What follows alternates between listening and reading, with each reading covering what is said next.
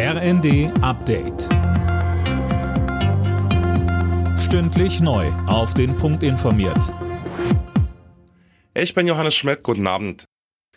Nach der jüngsten Gewalteskalation im Nahen Osten zeigen Ägyptens Vermittlungsversuche erste Erfolge.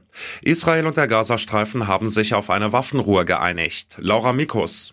Es sind die heftigsten Kämpfe zwischen Israel und dem Gazastreifen seit einem Jahr. Israel bombardiert seit Freitag Ziele der Palästinenserorganisation Islamischer Dschihad und hat auch einen ihrer Anführer getötet.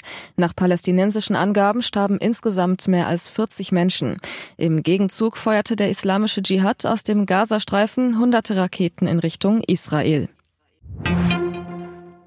Finanzminister Lindner bleibt dabei. Eine Fortsetzung des 9-Euro-Tickets wird nicht vom Bund finanziert. Anne Brauer berichtet. In der Finanzplanung stehen dafür keinerlei Mittel zur Verfügung, sagte Lindner der Augsburger Allgemeinen.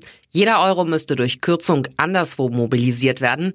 Und der FDP-Mann nennt es nicht fair, wenn Menschen auf dem Land, die keinen Bahnhof in der Nähe haben und aufs Auto angewiesen sind, den günstigen Nahverkehr subventionieren. Das 9-Euro-Ticket läuft ja Ende des Monats aus und seit Wochen wird hitzig über eine Nachfolgeregelung diskutiert. Der Mieterbund fordert einen besseren Kündigungsschutz für Mieter, die die hohen Energiekosten nicht stemmen können. Präsident Siebenkotten spricht sich im Tagesspiegel dafür aus, die Einkommensgrenze für das Wohngeld auf ein Haushaltsnetto von 5000 Euro monatlich anzuheben.